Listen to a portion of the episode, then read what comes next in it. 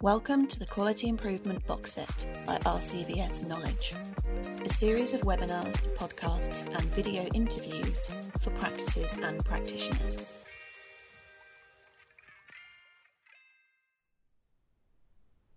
Hi everyone. Today I'm going to talk to Anne Lawson, who's one of the Practice Standards Scheme assessors, and talk to her about how clinical governance and quality improvement fit into the RCVS Practice Standards Scheme.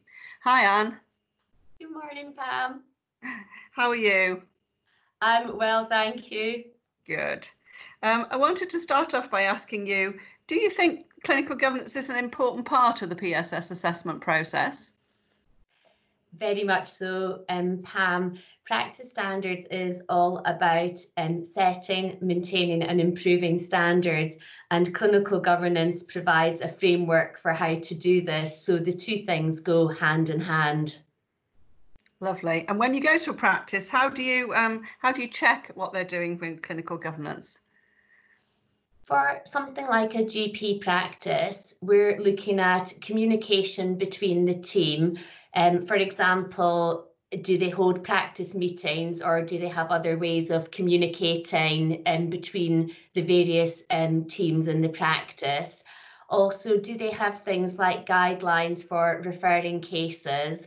And how do they discuss clinical cases so that they can um, improve continually? That's great. And these practice meetings that they have, what, what are you looking for? How, how do they, um, presumably they show you the minutes of the meetings, do they? Is that how they prove that they're having the meetings? What, what yeah. are you looking for in those minutes when, when you see them? We would look for some form of recording um, the meeting, and practice meetings um, do look um, different to maybe a few years ago. And I, I, think they'll probably be more on Zoom now than we used to see as well. Absolutely. Um, we do want something recorded, and um, particularly so that um, we the content would re reflect sort of clinical um, input. We do sometimes see lots of practice minute meetings that perhaps have what we call housekeeping issues. That generally means who washes the cups and who doesn't wash the cups.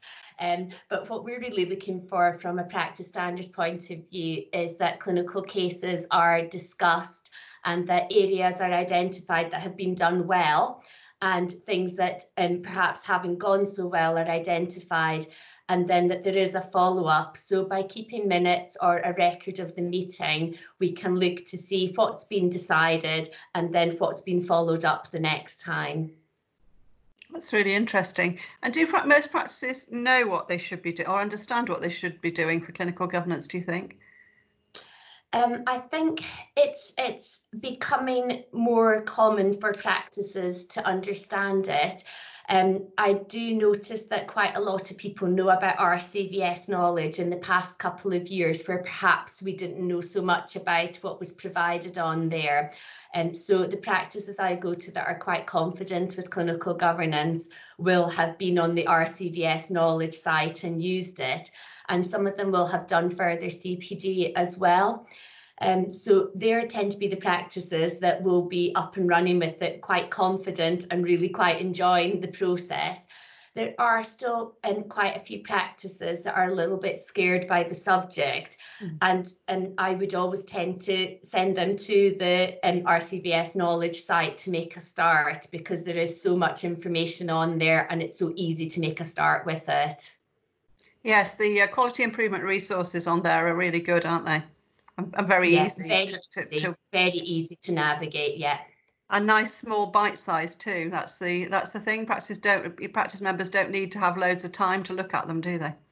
Not at all. And I think even practices who are using RCVS knowledge have commented that the resources are being added to all the time. So it is something that's there developing and it's there free and easy to use.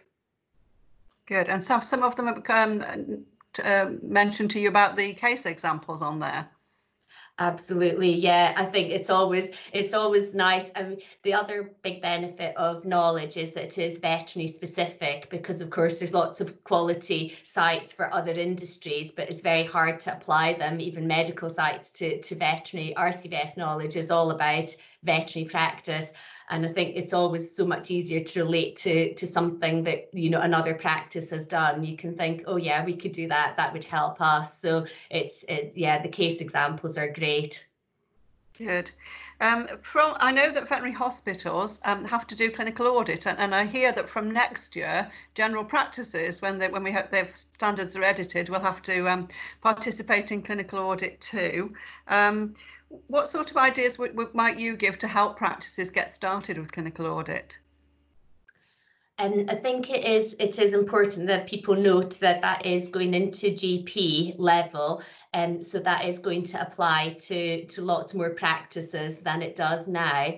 Um, making a start um, now is important, and start looking for some look gather a small team together, people who are interested. Don't just make it one person's job have a look for some ideas and knowledge and start with some very small, simple audits to get a start and to get a feel for what you're doing.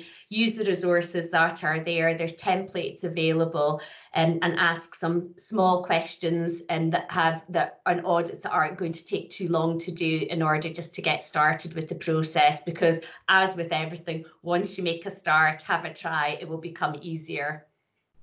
Yeah, that's great. That's great advice for practices. And it doesn't always have to be about outcomes, does it? It doesn't always have to be the outcome of surgical procedures. They can audit um, processes in the practice, can't they, too? Absolutely, absolutely. It's whatever's of interest and significance to that practice as well. That's that. That's what that will keep it interesting and keep it relevant for that practice and they can audit, they could audit how they were complying with, with guidelines and protocols in the practice. How, how would you uh, recommend practices draw up guidelines and protocols and get them get them established? Um, certainly, again, it's a little bit like the audit. It's it's not making it one person's job. Get a small team together if you can, if you're if you've got enough people. Um, and start off with something like for protocols, things that you have to have a protocol for, for example, for practice standards, controlled drugs and prescriptions are two things we would ask for a protocol for. So start off with them. For guidelines, um, the best place to start is to, to look at the evidence base that's available and then take that and see how that fits into your own individual practice. Um, and work from there. So it's again, that's why a team approach is useful because lots of people will have different ideas um, on how to implement them in the practice.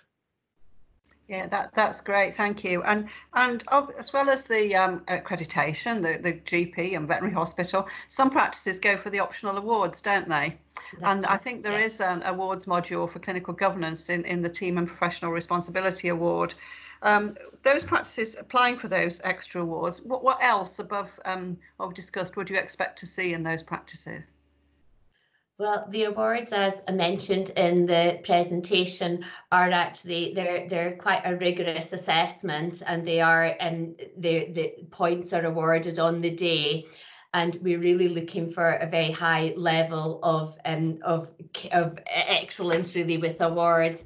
Certainly, we would be looking for a real culture um, of learning and improvement um, the audits aren't just done as a standalone, as a one off for the visit, that they're embedded into the culture um, of, of the practice, and that once something's measured, the outcome is, is assessed and changes made, that we would go back and see if these changes have actually been effective or not, and does further change need to be made?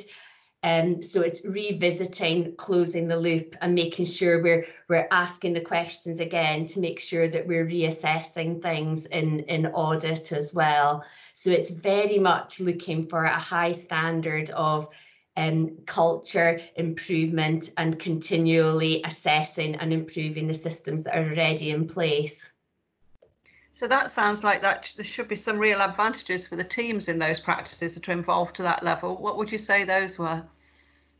I think the, there's definitely an improvement in, in team morale and, and to be part of that learning culture because I think people do want to improve and in practices we go to people very much want to be part of providing the very best service for their their their patients and clients alike. So the, these these benefits and um, you do find that there's an improvement in, in team morale and in these practices that that embrace this subject and when it comes to um, any errors that might be happening in the practice does that have an impact what they're doing for clinical governance does that have an impact there um, it's usually it works um, quite well that um, practices who have a process in place will use something called a significant event audit. Um, so they can use this. There's a, a, a fair and just investigation of what's happened and um, a system to look for what's gone well, what hasn't gone so well, and what changes can be made to look at the multiple causes of things that don't go the outcomes that aren't quite so good. It's never just one one cause. There's usually a, a series of events and looking to see if any of these can be changed so that things can be improved in the future Great. I think that would really improve team morale to um, to know Absolutely. that they're learning, learning, having that learning culture, learning, learning from errors. Great. So it sounds like it's all really positive for practices if they if they get engaged with this. So as we said at the beginning, some practices really are engaged, but those who are, who are not engaged yet, um, where would you recommend they go to find some help?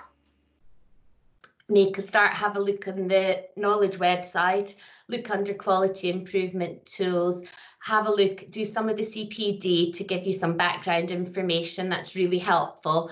Um, and then gather a team or a few like-minded individuals in the practice and see if you can start planning to put some of these things into practice. The main thing is make a start somewhere and then build on it rather than let it be something that you never quite get round to doing. Thank you, Anne. That's great. It sounds like clinical governance really isn't anything to get worried about, but something that can really fit in to a normal practice, normal practice day. Definitely. Thank you very much. Thank you. For further courses, examples, and templates for quality improvement, please visit our quality improvement pages on our website at rcvsknowledge.org.